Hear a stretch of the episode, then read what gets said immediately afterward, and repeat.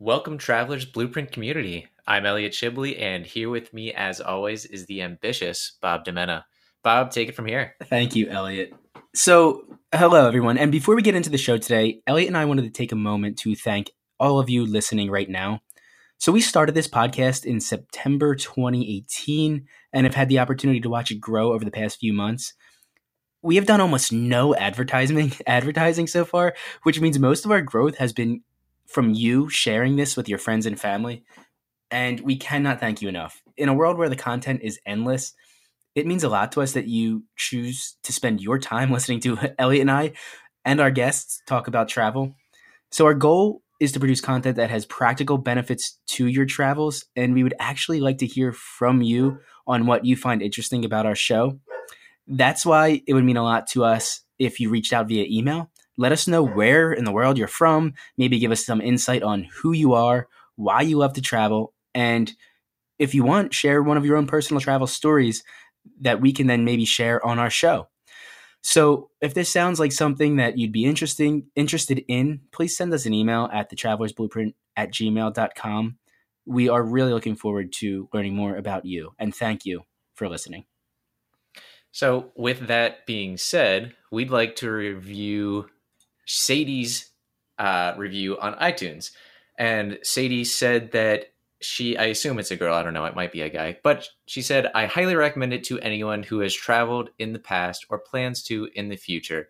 Informative and entertaining. And Sadie, we really appreciate that review. That means a lot to Bob and I. Yes, thank you. Thank you, Sadie. Uh, and so, actually, a word from our sponsors at this point.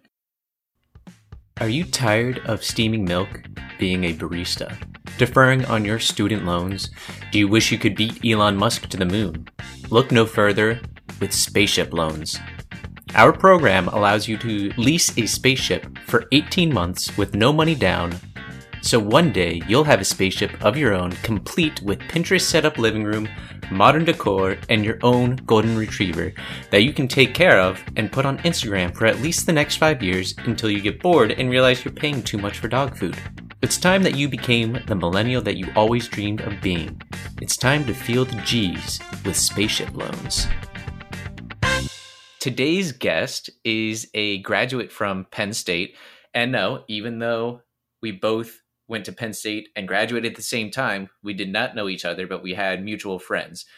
But unlike myself, who got an eight to five job and pursued a career directly out of college, our guest decided to hike. And not just a little bit. Over the last four years, he's hiked almost 8,000 miles of U.S. trails, in turn, completing the Triple Crown. Please give a warm welcome and some new shoes to Jacob Gilliland.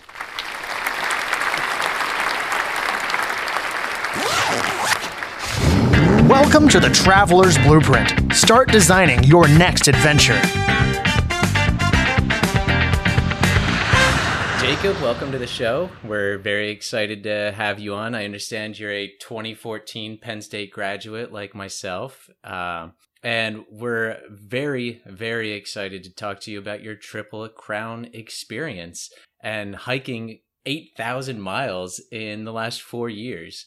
Um, before before we get into what that was like, can you just tell us why? What was your inspiration? Sure. So uh, first of all, glad to be on the show. Um, and what kind of uh, I guess to answer why I decided to hike. Um, it was between 7,500 and 8,000 uh, miles, uh, probably closer to 7,500 in the last four years. But um, I really wanted to step outside of my comfort zone and accomplish something really big and to kind of think outside of the box. Uh, most of my peers were uh, planning on going into the workforce after school, and I just didn't want to rush things. Um, I knew I really liked the outdoors, and I really wanted to kind of decompress after college and figure out what I really wanted to do. And so by tackling all of these trails, I really put my priorities in order and um, I really pinpointed what I wanted to do and what I didn't want to do. Uh, so I have the trails to thank for that. Uh, a lot of time to myself. Yeah, yeah. So, I, I mean, I think about your experience over the last four and a half years now since graduating, and we've had very different experiences. Because I, I was one of your peers that entered the workforce, and uh, my wife and I have been living in South Central PA for the last four and a half years, working away, doing a little bit of the Appalachian Trail here and there. But man, would it be awesome to just take a chunk of time off and tackle one of those trails, any of them really, probably the AT, but yeah. Can before we get into it, do you mind just breaking down what each trail actually is? Uh, do you do you have you know the distance in which states they cover? Sure. So the Appalachian Trail, um, which is the first, generally the the first trail that people hike, it's uh, roughly 2,200 miles long, and it encompasses 14 states along the eastern seaboard, uh, starting in Maine and going all the way down to uh, Georgia. Um, the states that the AT covers is uh, Georgia, New Hampshire, Vermont, Connecticut, Massachusetts, uh, New York, Pennsylvania, West Virginia, Maryland, uh, Virginia, North Carolina, Tennessee, uh, Georgia. And um, Nice. it took me 143 days to do that. oh, Uh, wow. the Pacific the Pacific Crest Trail is 2,650 miles long, which goes along the Cascade and Sierra Nevada mountain ranges through Washington, Oregon, and California. Uh, so from Canada to Mexico, kind of international borders there. And then the Continental Divide Trail, which is kind of considered the creme de la creme, um, most difficult trail out of the three, is the official route is 3,100 miles. However, you can choose to take alternates on the trail. It's kind of like uh, pick your own adventure trail. So my route, so to speak, ended up being about 2,700 miles uh, through Montana, Idaho, Wyoming, Colorado, and New Mexico. And I finished my Triple Crown in southern New Mexico, right at the Mexican border. wow, wow, that's amazing. So I, I'm amazed at myself. are you? Was it nice to be able to sit for a nice period of time? It was absolutely because you know after a while my feet start hurting. You know, doing 25 to 30 miles a day, day in and day out, really wears you down physically. Yeah. So it's really I nice could- to just sit in a chair and drink a beer. yeah. I so I read up on you a little bit, and you had some interesting experiences. You actually encountered a mountain lion while you were hiking. Yes, sir. Um, this was on this past hike on the Continental Divide Trail, and um, I was one mile west of Grand Lake, which is on the western border of Rocky Mountain National Park in Colorado. And I was actually hiking with another through hiker at the time. Uh, a through hiker is somebody who starts at one end and completes the whole trail in one push.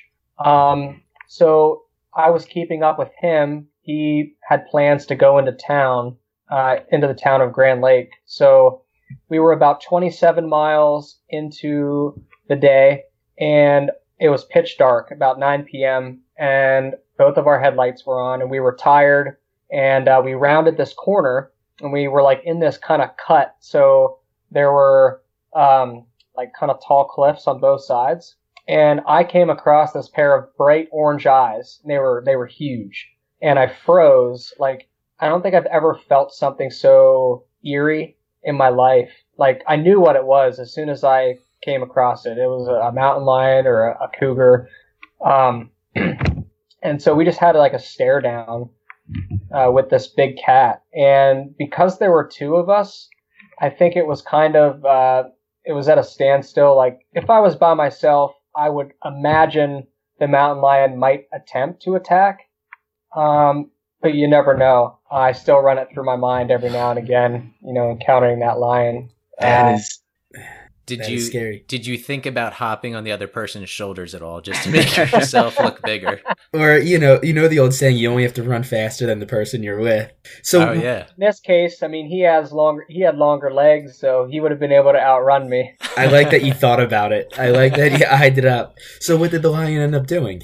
So it uh, it just kind of slinked away into the darkness. Um, after we had a stare down for about ten minutes, uh, we just kind of faced the lion, didn't turn our backs, didn't run, kept our headlamps sh- uh, shining right on it, and we also made noise because you're supposed to make yourself a threat. So that's that's kind of what we did, and it seemed to work. Uh, after about 10 minutes, it went away. So you you proved my one of my theories wrong. I have a theory that if you see a mountain lion while you're hiking, it's going to be while it's clamping its jaws around your neck because they only if they don't want to be seen, then they then you're not going to see them. Exactly. They scare me so it's a much. good it's a good thing they don't hunt in packs because otherwise mountain lions. Oh, so man. the, the mountain lions are probably the most scariest wildlife on the trail, uh, more so than a bear. why is that? yeah, yeah. Well, a bear um, makes itself like known. Like it, it's not going to like just sneak up on you and like hunt you down. At least not in the lower 48. There are instances up in Alaska where the bears will stalk you and hunt you down, such as uh, grizzly bears and polar bears. But you know, here in the lower 48, that's not the case. They're a lot more afraid of humans than we are of them. Mhm. Um, but Yeah. the mountain lion, I mean, just so elusive, and it, it it'll usually be on the higher ground, and then it'll pounce on you when you least expect it. So Uh-huh. I've heard black bear be referred to as just giant raccoons, but it's it's the stealth of the mountain lions that really gets me. And the thing, the one thing I do like about mountain lions over grizzly bears is that if they were to attack you, they typically are going to go for the neck. You're going to be done soon. Bears, they just immobilize you and start eating you, and they'll eat you alive. So if I had to choose which one was going to eat me, I would go with the cat. However, you know, the cat scares me way more. I think for the next, how long did you have until you got to Grand Lake? How many more miles? It was only one mile. Oh man, Oh. I would I would be walking back to back with the that other person just to make sure it's not following us. Right, and who knows? It could have followed us a little more. I would never know because my my back was fa- facing away. So Yeah. Oh man, that is pretty terrifying. yeah, And you you also encountered bears as well, right? I did. So uh, many bears on each of the trails, but uh, the Continental Divide Trail in particular is the only trail that I encountered grizzly bears. so Okay. Grizzly Any- bears and uh, Any anything National. happened there, or is that just kind of? I mean, it it doesn't sound like it was as scary as the mountain lion because it didn't sneak up on you. So not as scary. Um, I guess the most surprising situation with the bear. Uh, it was day two of my hike on the Continental Divide Trail, and we were in Glacier National Park. And my dad was actually hiking the first four days with me, and he was out front leading. And we were about a mile or so from camp. Um, again, tired. We had our heads down, and the bear was walking the opposite direction on the trail. Like we rounded a corner and we spooked it. So we like got up on the high side and waved our arms and made noise and it actually stood up on its hind legs. Now, it was a young bear. It wasn't showing any signs of aggression or anything. It was just curious to see what we were. And once it kind of figured out that we were humans, it got back down and just ran away. Hmm. So that was interesting. That's So- good. Yeah, I think I don't know. I I don't know enough about the cats, but I think a bear would scare me more than. But I also I also watched The Revenant, and that terrifies me. Just Yeah, the I amount, mean, that's- just the amount of damage they can do so quickly, and the fact that they'll just leave you there. oh yeah. Yeah. Yeah. So I want to I want to backtrack a little bit and get back into how you started hiking because it wasn't something that you had done all as a kid, right? You ended up hiking a little bit in your last year of college or in high school. Uh, so I was raised um, uh, to love the outdoors. I was in Boy Scouts. Um, that's something that I got into at a very early age, and we did a lot of hiking and camping trips in Boy Scouts. And so I was already interested in the outdoors. Now, what sparked this long distance stuff? Um, I really started doing the very challenging long hikes um, my freshman year of college. I was spring break, and my dad and I decided to do a 26 mile section on the Appalachian Trail um, from Harrisburg to Boiling Springs. And it was on that section that I really wanted to see what the Appalachian Trail was about. Now, at that point, I didn't know if I wanted to do the whole thing. Uh, all I knew was I wanted to hike all of Pennsylvania, which is about 230 miles of the trail. So over the course of my college years, I did 30 to 40 mile sections of Pennsylvania. And by the end of my junior year, I had finished all of Pennsylvania. So at this point, um, I wanted more. Like I, I was satisfied in the fact that I had completed Pennsylvania, but I knew I could do more. So I came up with this grand idea that I was going to hike the whole Appalachian Trail all 2,200 miles of it, um, the month after I graduated college. Wow. So yeah, so let's talk about that because you graduated in May, Mhm. and that would have put you starting in June. And most people do not start going. Most people do. I think it's ninety percent do Yes. uh, south to north, and Yes. so you actually did the opposite. You did north to south because. because and- yeah, the timing worked out, um, and also I didn't want to. Um, I didn't want to race winter, starting south and going north and trying to beat the snows in Maine. Yeah. So I'm So- sure you ran into a lot more people going southbound because a lot of people were heading north. Oh yeah. Yeah. Um, so it was kind of nice for the first uh, month or so. I started June second up on Mount Katahdin, which is the northern terminus of the trail, and I really didn't start running into hikers until about Vermont. And like in those mid-Atlantic states is where I ran into the bulk of the hikers. Um, Okay. Now I read the statistics on how many people actually started down in Georgia, and it was about an estimated 2,500 Oh wow. and uh, the number of people who started north to south, the way I did it, was about 242. Oh yeah, yeah, it is about ten percent. That's that's kind of cool. Yeah. So Um, and then you you actually completed it. So 143 days was about four months. yeah, so A little four over four and 20 months. days. Yep. Okay, so that that mean you finished uh, in Georgia in about October, end of October. Yep. So I finished at Springer Mountain on October 22nd. All right. And a good thing because I found out about two weeks later that they dumped uh, two feet of snow on the mountain. oh So wow, I, uh, I I just missed the snow. wow. Wow. Yeah. So that month that you took between graduation and starting the the trail, did you plan a lot?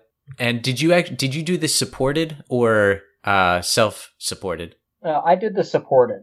Okay. Um, so I had my parents mail me packages uh, from my home address, and I also got a lot of uh, rides into town. Okay. So technically, to be self-supported, you have to um, not be sent any packages. Like you have to physically go into the grocery stores and get food yourself, and you can't get any rides from anybody. So much harder. much harder. Yeah. So wait, uh, I didn't know about this different classification. So there's a supported and non-supported. When you say getting rides, what do you mean? Getting? I know. I mean, I mean, I know you mean like getting rides into town, but doesn't that take you off the trail? So So rides, uh, the trail crosses the road, um, or like a forest road or a highway, or even goes through a town uh, at some points along these trails. And um, if it's a certain distance out where it's too far to walk, you have to hitch a ride into town um, because you don't want to spend too much time and energy walking to town and then walking back. Um, so I hitched. I threw my thumb out along the highway and hitched anywhere from five miles all the way up to like 40 plus miles. Wow. Oh wow. wait, so how did that go? How can? Do you have any interesting hitchhiking stories? Uh, other than crazy drivers, uh, where I thought we were going to wreck, um, not really. I mean, I've had drivers like drink, drink, physically drink beers and stuff while driving, especially in Montana. Everybody drank and drive. Um, I, oh wow. You know, I, I, I kind of made like judgment calls um, to see if I really wanted to get in the car with the person, you know. Um, but for the most part, everybody was chill. They were happy to help out.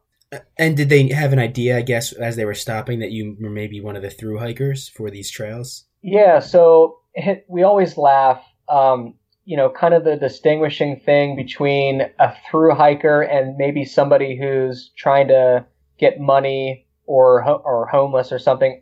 Uh, we carry the fancy trekking poles, um, Yeah. and so that's that, that's how we kind of distinguish. Um, but yeah, these trail towns kind of have a culture. Um, they surround themselves with hikers, and hikers go in there and, and give people their business, whether it be restaurants, hotels, uh, laundromats, uh, things of that nature. So people are very, very familiar with hikers in that surrounding area. Okay. And did you have these towns pre-mapped? Yes. So okay. the bulk of the work for planning these hikes logistically was figuring out where I was going to stop and resupply for food. Um, so on average, I would go anywhere between four and six days between uh, food stops, and um, on average, each trail I would have uh, about 20 stops. Okay. So, did you ever turn down any hitchhiking rides? Uh, I have. Yeah. Yeah. uh, some sketchy characters, uh, New Mexico in particular. Uh, Um, yeah, just I, I didn't really feel comfortable uh, hitching rides there. Yeah. So you like, like you put your thumb out and they stop and then you just go up to the window like you know what never mind just Yeah. kidding. It's It's like, hey, you need a ride? I'm just like, oh no, I'm good. I, I, I thought you were somebody else or something like that. so that that old saying "beggars can't be choosers" isn't true, right? exactly. I mean, there were parts of the of you know hitching into town where you may see a car once an hour. Uh, I've heard hikers waiting up to six hours to get a ride in some places. So it definitely helps to set up a ride before you get to the crossing. So I I really want to get into you have these supplies set for you. How much how much food did you bring for the 4 to 6 day periods and what kind of foods did you usually bring? Right. So I would pack uh, about a pound and a half of food uh, per day.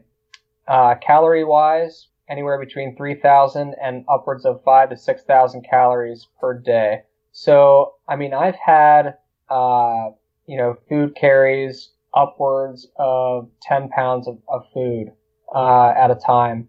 And um, you had mentioned uh, like some of the foods I would carry. Um, a lot of fat and protein.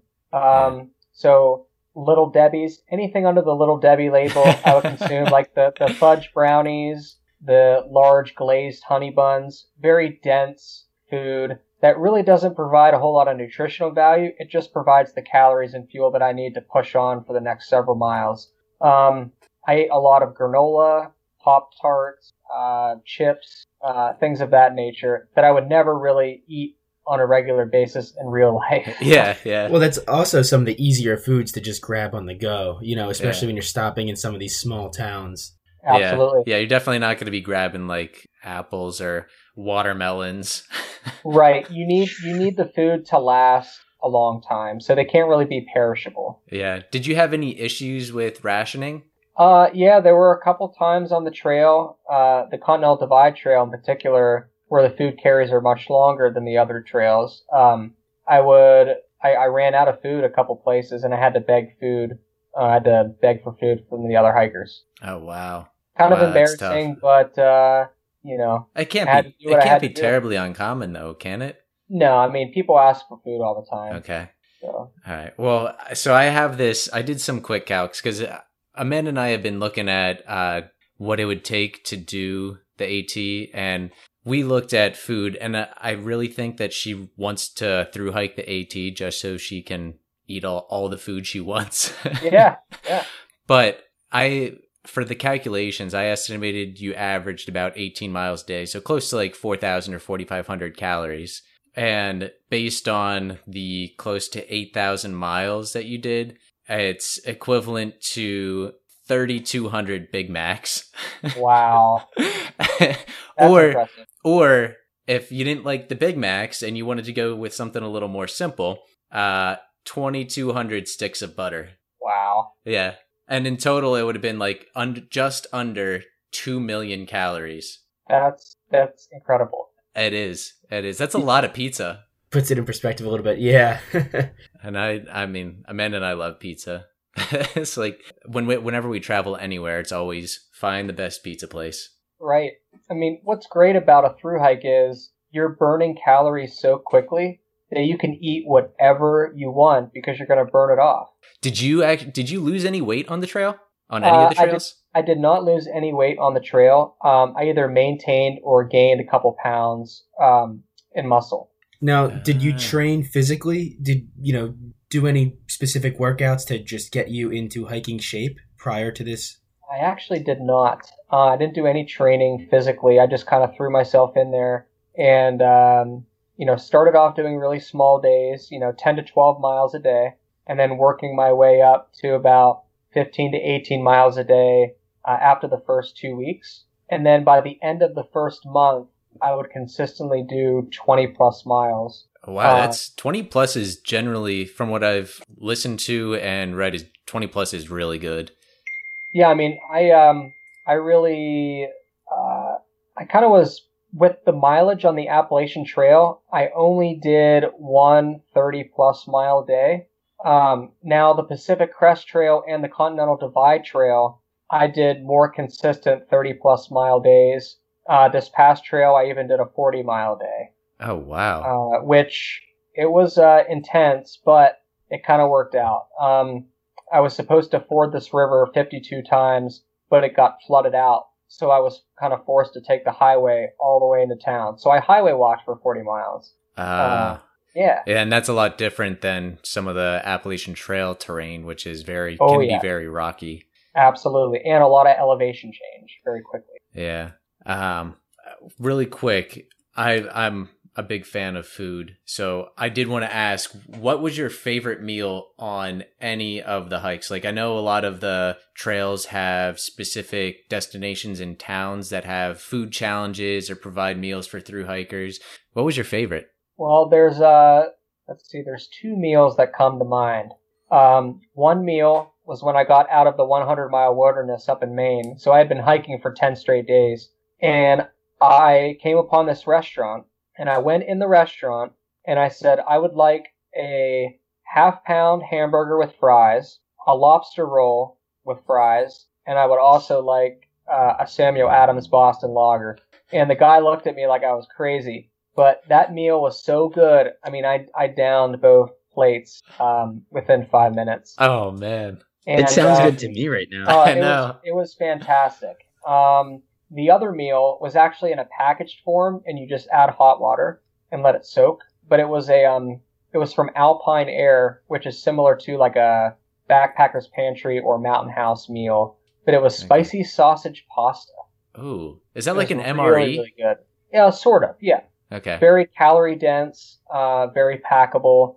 And I had eaten that meal for dinner after I had done about 25 miles, Okay. and it was super hot, and uh, it just felt nice to relax at camp and eat that meal. Yeah. Wow. So, what would you recommend people bring over anything else when they're packing for this, as far as food goes? So there's a couple of things with food that uh, one needs to consider. Um, you know, how dense is it? So in other words, um, how many calories does it provide for the weight? Um, so you want to have high calorie, low weight. Uh, the best way to achieve that is to have as much fat um, and protein as possible. Um, fat is nine kilocalories per gram. So, I mean, you could bring sticks of butter uh, theoretically, but it wouldn't be very uh, appetizing. So you kind of want to kind of want to balance it out there uh, with a little bit of uh, you know protein and carbs. But fat is the main thing if you want to keep something very dense. Uh, some good examples: peanut butter, uh, fudge brownies, uh, Mm. Fritos, um, and if you crush them up, you can actually uh, put more into like a quart-sized bag and have it be very, very packable and provide a meal in itself Mm. if you wanted it to. Um, you know, over a thousand calories. Um, another good thing, Pringles. Uh, granola is very good for you, and it's actually calorie dense. Um, so yeah, that's just things basically energy dense. So not not like the rice wafers. Right, right. that like blow out of your I mean, hand. they they do weigh uh, a lot less than some of the other foods. However, the calories just aren't there. Yeah. Right.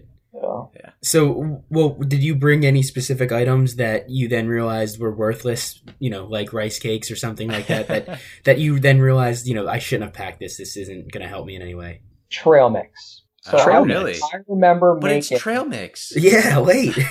I know. I, I remember making a couple gallons worth of trail mix before my Appalachian trail hike, and I just got so sick of it. And I mean, yes, it provides a lot of calories, but it's so heavy. Mm. Um, I think it's almost as many carbs as it is fat.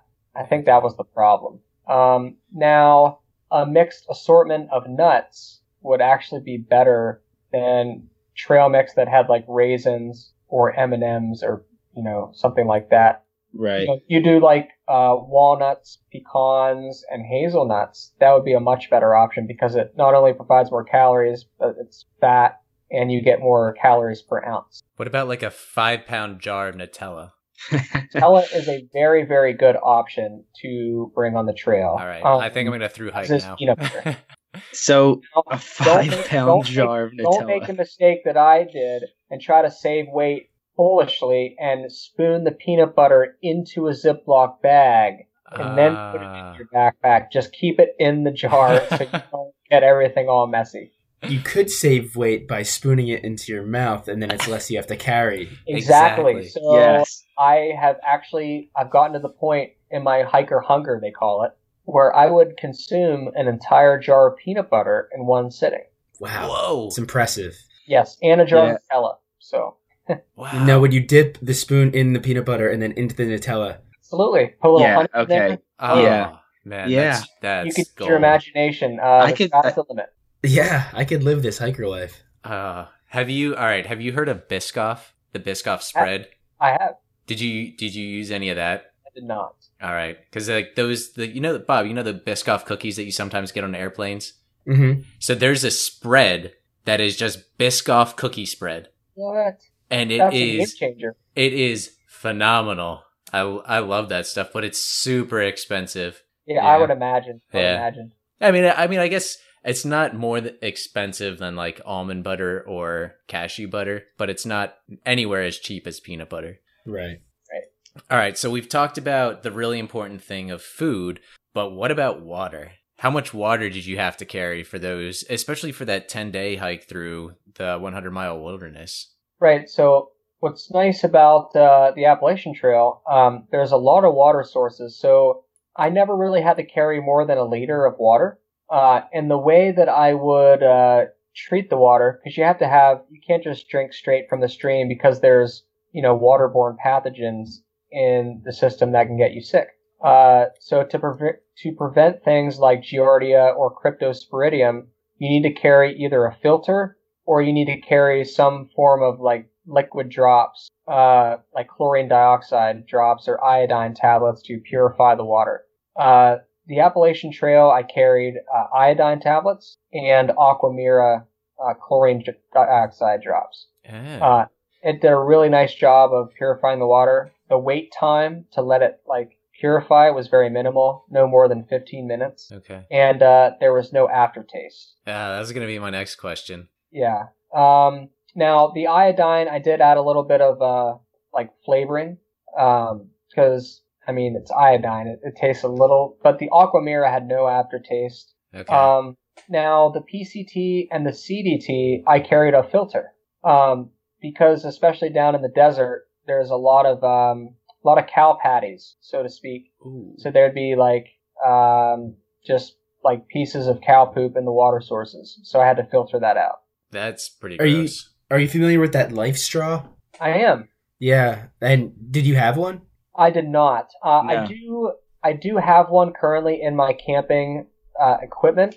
Um, however, I have not used it yet. Um, I don't Same. particularly like sticking my face down to a water source because uh, there's always that possibility of something splashing up and like getting in your nose or your mouth or your eyes and and getting you sick. Mm, That's a good point. Yeah, I, I have one too. I haven't used it yet. yeah. But yeah, that's a really good point. Well, and the I think they made a variation of it that kind of just goes into a water bottle. You can fill it up, and then that provides the filtration that way. They did, yeah. So I think their first their first, you know, sales item was this straw that you actually have to bend down, put into the water and drink straight out of the water source. But now they have, yeah, plastic water bottles that actually have the the filter sits in the center of the water bottle. You fill the water around it, and then as you take in water, it goes through this filtration system. Yeah. Um, it's basically a straw inside of the water bottle. I haven't tried it, or I don't even know anybody who has, but it Yeah. seems like the company's doing pretty well. So I'm assuming they they work pretty well.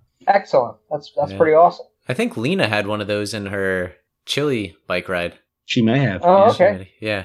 It's, Um. Oh, I forget what I was going to next. We were, we were water, something from water. Yeah. Uh, the mo so the, I just want to bring up the um the driest section like where there's no natural water sources uh, was on the Pacific Crest Trail. It was 36 miles without any water source. So I had to carry about a gallon and a half of water with me, Wow. which it's um, about eight pounds per gallon. Yeah. So a lot, a lot of weight there. Yeah. Well, so going back to some of the packing items, was there anything that you started with, especially in the beginning?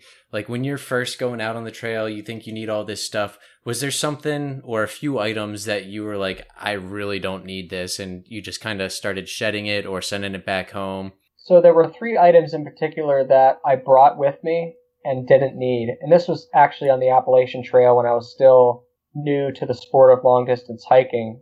Um, I, I took like a bivy tarp. So in addition to my tent, I had a bivy tarp for like emergencies. Like if I got stuck up on a mountain ridge and I couldn't really set up my tent safely, um, I could just slip into a, a waterproof bivy sack and kind of hold there until the storm passed. Um, I did not use that at all. Uh, so I, I sent it home. Uh, another item was a one pound Leatherman. Um, A one Normal- pound. one, it weighed one pound.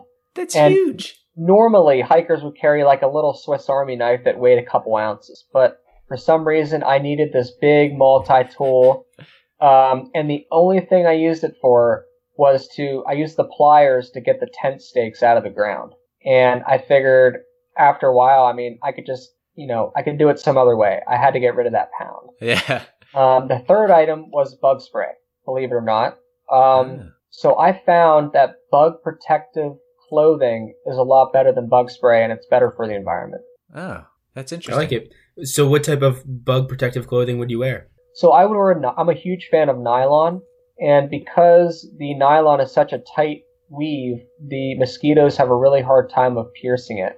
Um, and it has uh, sun protection, so it kind of kills two birds with one stone. Nice. You could treat it with a chemical called uh, pyrethrin, uh, which a lot of hikers do, but I didn't feel the need to just because it was nylon. Uh, the mosquitoes couldn't bite through it. Um, was there anything on the trail that you wish you had? Hmm. A. I wish I had thicker gloves uh, for those really really cold mornings. Oh yeah. Um, let's see. Um, a more substantial, like insulated jacket that's kind of like a parka style and is also waterproof. Uh, there were times where, you know, I had this thin rain jacket on and I didn't want to get my down jacket out because I, you know, when down gets wet, it's useless. Um, so there were times where I got hypothermic because I didn't have enough layers at the time. But I mean, I'm not gonna, it's not really feasible to bring, you know, a couple pounds jacket with you. yeah. Right. Now, can I ask what type of? I'm a huge fan of backpacks. I actually have like a slight backpack addiction. It's weird. What- I, I'm, I'm really into backpacks. You have yeah, too many. I do. I have way too many. You have a Um, backpack for your backpacks. Well, that's how I store them. Yeah. Um. So, what type of bag did you have? What type of backpack did you have? So for the Appalachian Trail, I used an Osprey Atmos 65 liter pack. Now that's what I started out with. And by the way, I'm a huge fan of Osprey. I've owned four or five packs over the years. Um, so I started out with that, and then I streamlined my gear a little bit for the PCT and the CDT, and I used a slightly smaller and lighter bag. It was the Osprey Exos 58 liter pack. Nice. And they held up pretty well. I've looked at I've looked at their reviews. They're yeah, highly rated. I haven't really done something like a hike that would require a bag this big yet. Um yeah, Yeah. but it's good to know. Hopefully I will be doing hikes like this. Hey, I hope so too. I mean, um, and the thing about the almighty guarantee from Osprey, it works because after I was done each hike, I turned it in and they replaced it for free. Wow. Yes. what? Wait, what is the what is this almighty guarantee? So Osprey uh, basically covers all of its products. Um, and if you, you know, let's say you get a hole in the bag or one of the straps breaks or, you know, something of that nature, um, or you go on a through hike and it's just, you know, battered, you can send it into the company. If they can't repair it, they will replace it for free. Wow. That's awesome. That's uh, you know they're not the only company that does that. I know being a backpack guy. Uh, so I I know North Face has something similar. Uh, if like a zipper breaks or anything like that breaks, they're they're pretty good with replacing it too, from what I understand.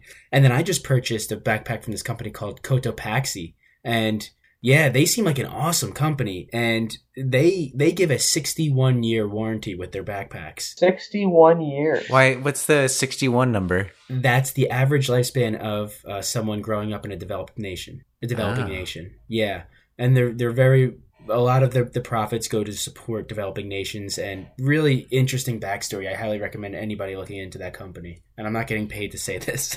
I actually uh, sell Cotopaxi uh, packs at my store that I work at. Oh, Oh, nice, alright. nice. I just bought the uh the 35 liter. I forget what it's called. Uh, it's nice. Uh, It's nice, and I actually got my sister uh, this smaller. I think it's an 18 liter for Christmas. Fantastic. Yeah. So with all of the with all the hiking, with all the gear that we've been talking about, how many pairs of shoes did you go through on the trail? So uh, on the Appalachian Trail, um, I actually wore hiking boots. Um, I wore a pair of Vasque uh, Breeze boots. Um, I went through two pairs, That's not bad. and uh, that's because my feet increased half a size, so I was forced to get another pair. Um, I could have easily done the trail with one pair. Okay. So highly recommend the Vasque boots. Um, and then for the PCT and the CDT, again, streamlining my gear and thinking more lightweight, I decided to go with more of a trail, uh, trail running type shoe. And I went with the La Sportiva Ultra Raptor. Uh, on the PCT or Pacific Crest Trail, um, I went through three pairs of shoes. Uh, my last pair lasting me over half the trail, uh, 1300 miles, um, Wow. which was incredible. Uh, and then the Continental Divide Trail, I went through four pairs of shoes. okay. So uh, what did you get per shoe? Roughly like six hundred to seven hundred miles. Yeah, that would be the typical lifespan. And um, the first pair would only last me, you know, five to 600 miles because of the wet environment.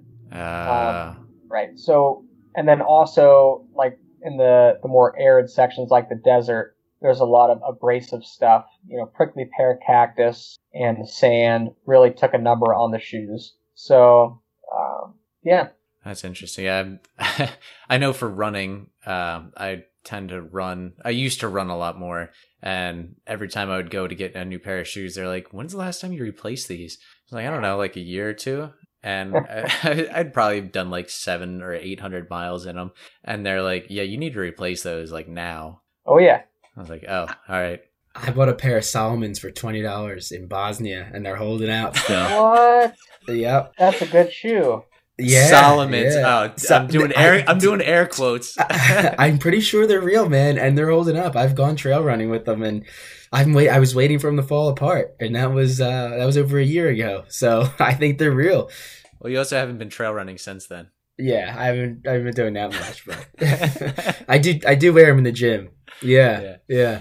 So all right, so I'm I'm curious to hear now the highlights, uh, some of your favorite points of these trails. You know, some of the most memorable moments. Uh, what are they? So the most memorable moments on the trail is when I was hiking with my dad.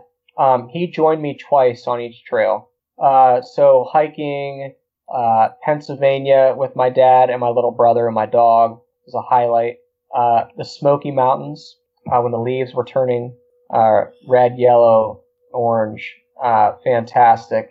Um, on the west coast, I ha- had the chance to summit Mount Whitney, which is the highest point in the lower 48, Oh, that's Uh, awesome. over 14,500 feet. That's and amazing. uh, that was probably my favorite memory out of all of the trails was summiting Mount Whitney with my dad.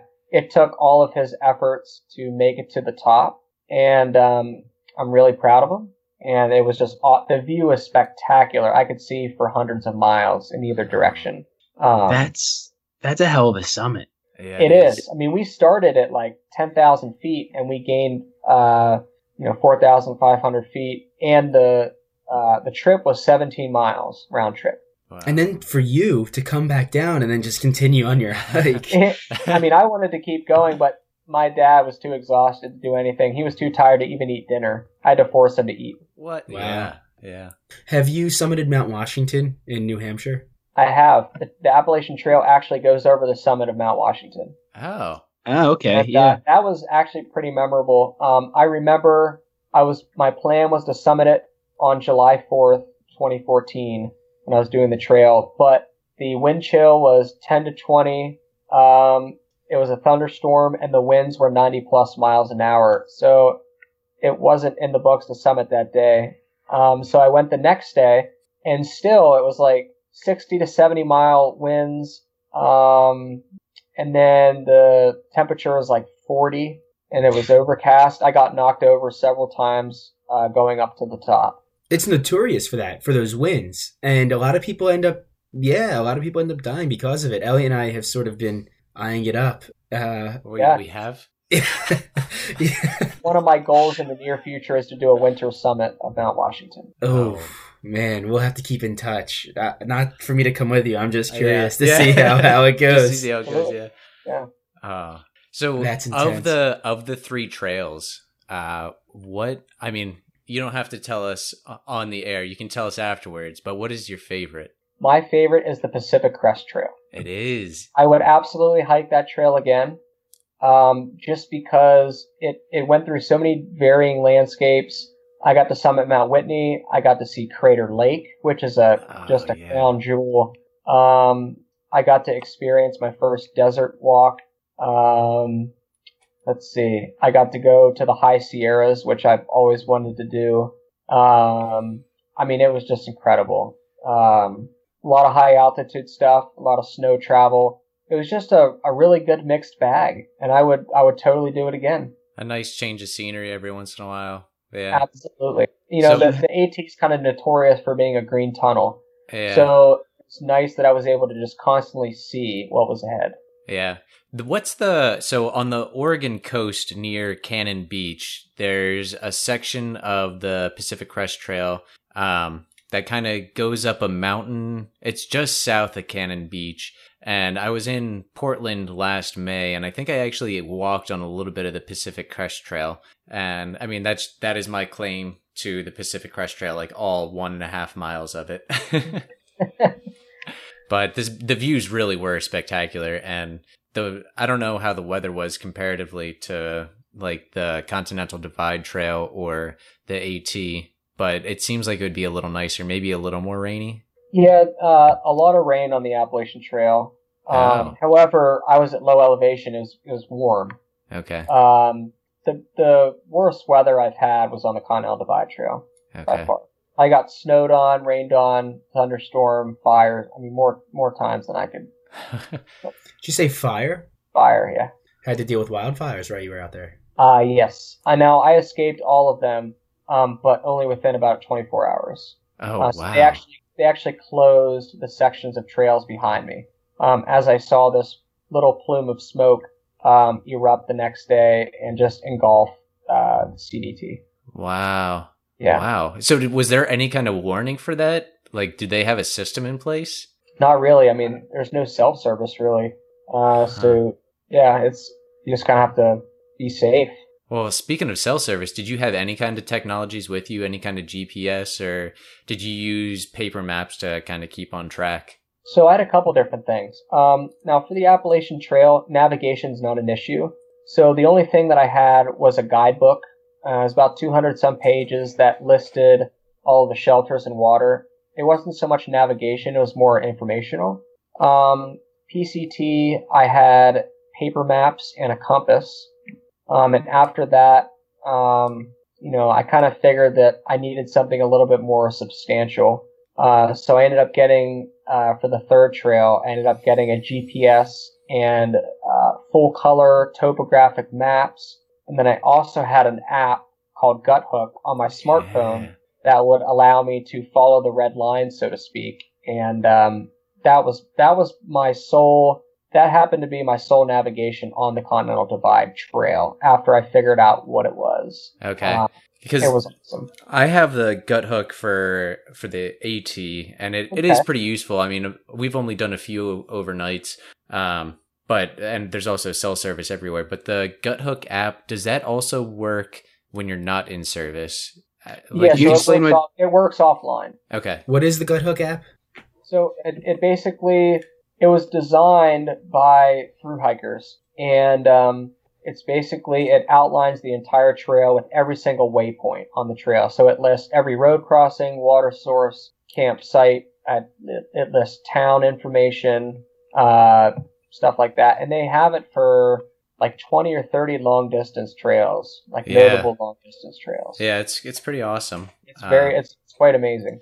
Well, one thing that I've always wondered, and it's something that uh, I've thought about myself if I ever did the AT through hiking, is what what do you do in the evening? Like, do you do you read at all, or do you just are you just so wiped after like making dinner, set pitching up the tent that you just kind of crash and don't really do anything? So normally I would be so exhausted after doing, you know, 25, 30 miles a day. I would just eat dinner in my tent and then go to sleep. Um, the Appalachian Trail, I did read a couple of books. Um, but you know, on the other trails, I didn't want to carry the weight, so I didn't, I didn't read at all. Um, I was more or less just alone with my thoughts and had a lot of time to think. Nice. So that actually that'll bring me into my question. Yeah, so it seems like one of the things that drove you to do this hike was just for your own mental well-being. You just wanted you know, you had the motivation to do it. And when you came out of it and when I mean it like all three hikes, I guess, do you have this new found perspective of what you're capable of and this new mentality on I don't know, maybe just life in general? Absolutely. Uh, first and foremost, um, it's definitely hiking these three trails has given me a spiritual awakening. Um, you know, I grew up Catholic, but I was just kind of going through the motions. Um, but hiking these three trails, being in nature, being with God, that, that's where I feel closest with Him. Um, definitely more spiritual now. Uh, I pray more often. Uh, things just seem to be coming together for me, and I think it's just because I've just surrounded myself with God and all of His glory. Um, so that's first and foremost. Uh, another thing, it's really helped me with uh, getting my priorities straight and uh, you know, time management and uh, just having something to look forward to. Um, you know, setting goals all the time, being motivated, uh, and also confidence. Um, I can tackle things that I used to think were so difficult that are nothing to me now. I mean, I always tell my dad, if I can hike these three trails, dad, I can do anything. If I want to start my own fly fishing guide service in central Pennsylvania in the next five years, I'm going to do that because I'm passionate about it. And, uh, um, you know, let's say I want to write a book in the fall, which I plan on starting, uh, in the fall when I come back from Alaska. Um, I can do these things with confidence now. I don't, there's not so much of a hesitation anymore because of hiking these three trails. I like it. Yeah, I mean, it takes a lot. It takes you know dismissing the the physical aspect of it, the the this the process from saying I think I should do it to achieving it is so vast, and there's so many steps. It's very impressive, and and yeah, it's it's awesome, and Yeah. I'm glad that you came out of it with this newfound perspective and these these new aspirations. Yeah. Absolutely. And I, I always tell people if you want to achieve a goal, first and foremost, write it down, type it down, um, say it over and over again in your mind. Um, and you essentially want to, you know, you can make goals, but something even better would be to, um, you know, affirm it. Like say it, um, say it as if you already completed it. And then your mind is automatically going to be like, whoa, wait a minute, I haven't done it. I, I guess I better get on it and just go ahead and do it. yeah. So, are you familiar? Do you know who Dave Goggins is? Uh, I do not. No, I, you're really gonna like this guy. So I'm actually reading his book right now, and he started out as this guy completely demotivated and had no aspirations and was really on the wrong track, overweight, and he ended up going through BUD/S training and becoming a Navy SEAL. Okay. And his book, so I, I highly recommend it on audio format and Audible because between each chapter, he'll talk to the listener as a podcast. So it's a, an audiobook and a podcast together.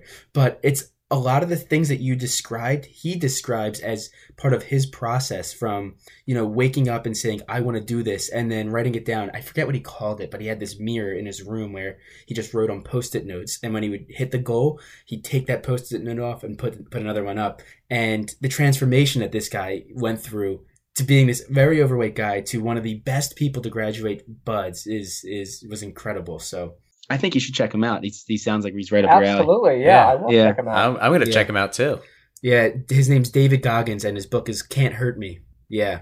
And Excellent. so, I mean, to your point, Jacob, the the mental fortitude that it takes to just say you want to do it, and then to maintain that mental fortitude through all seventy five to eight thousand miles, it's it's incredible because a lot of people will start all of those trails, and many of them won't finish. And so now you are in an elite group of maybe 400 to 450 people that have completed all three major North American trails. Yeah, it, it's pretty incredible. I mean, I remember w- when I finally realized that I was going to tackle this and accomplish these trails. I that's all I would think about. You know, crossing that finish line, seeing my. I would picture all of my family standing at the at the border or at the at the southern terminus greeting me and congratulating me. That that's what kept me going. I had a great support system.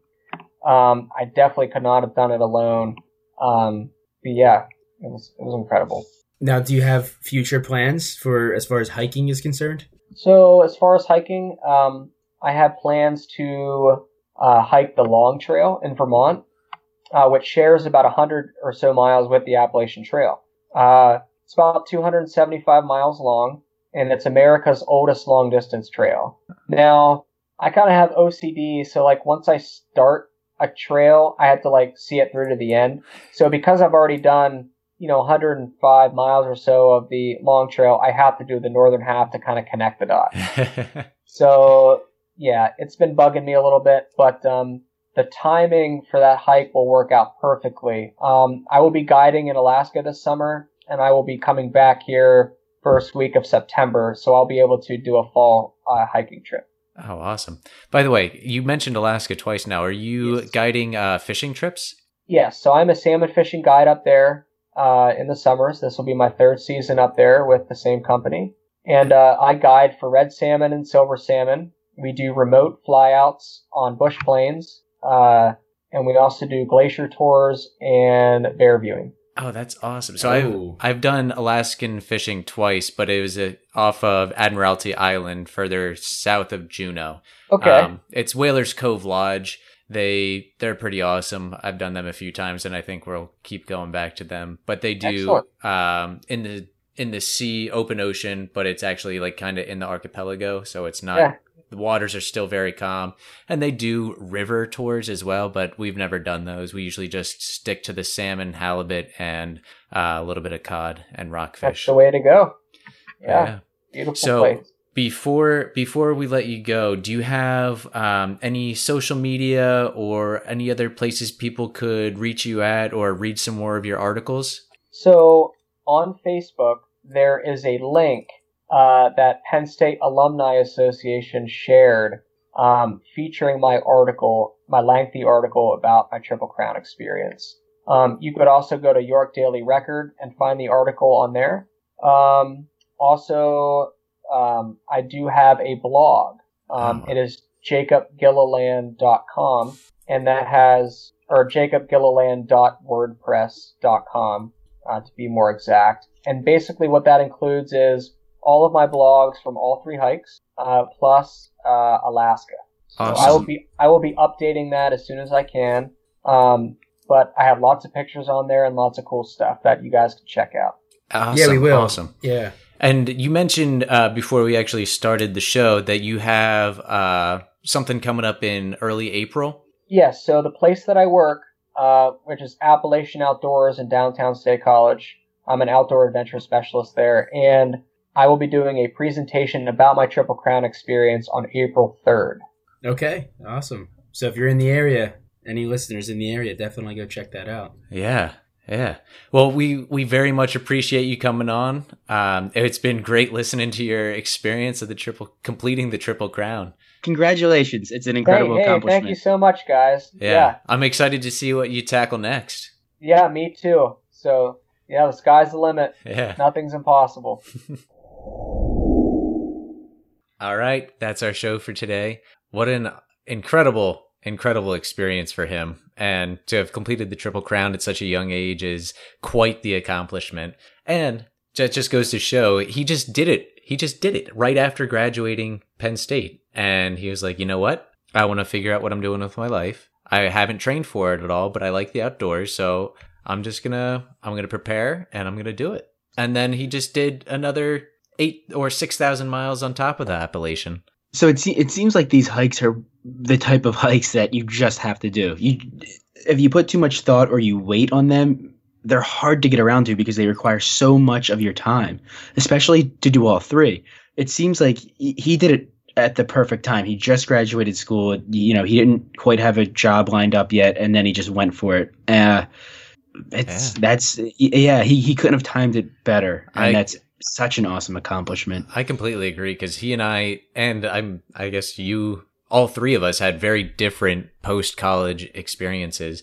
But the trails I would equate almost to like having a kid. Like you can't, you can't time it perfectly no matter what. But the best time to have it is when you just think you're going to do it and just do it because you have to make time for it. Advice for whether or not you want to hike or have a baby by Elliot Shibley. hey, there are people that hike with a kid. Hey, dude, when are we going to do Mount Washington? Are you even more stoked to, to try this mountain now? I'm going to bring my wingsuit. Yeah. I want to be like a flying squirrel. It, yeah, yeah. After he told us that, it makes me feel like I need to train more, or I don't know. I'm just, gonna wear lead, lead lead boots. Ooh, that's a good idea. Yeah, because Did you ever play Zelda: Ocarina of Time oh yeah, in the the temp the water temple when you have those boots and you just sink to the bottom and then you can clank around? Yes, we need those. Clank, clank, clank. yeah, exactly. Might suck getting up there, but then once you're there, you're definitely safe. Oh yeah. Who cares Mhm. about the weight? Yeah. Think anybody's listening right now? I don't know. Yeah. All right. Well, hey, thank you everyone for listening to our podcast. As always, uh, rate us on iTunes, please. Rate us on iTunes. Really helpful. Join our Travelers Blueprint community Facebook group, which we're growing. Um, and Instagram is probably where we're the most active. So check that out. Also, Elliot Also. just added uh, a merchandise shop on our website. So now you can buy uh, some merchandise, t shirts, coffee mugs, cell phone cases with the logo of your favorite podcast.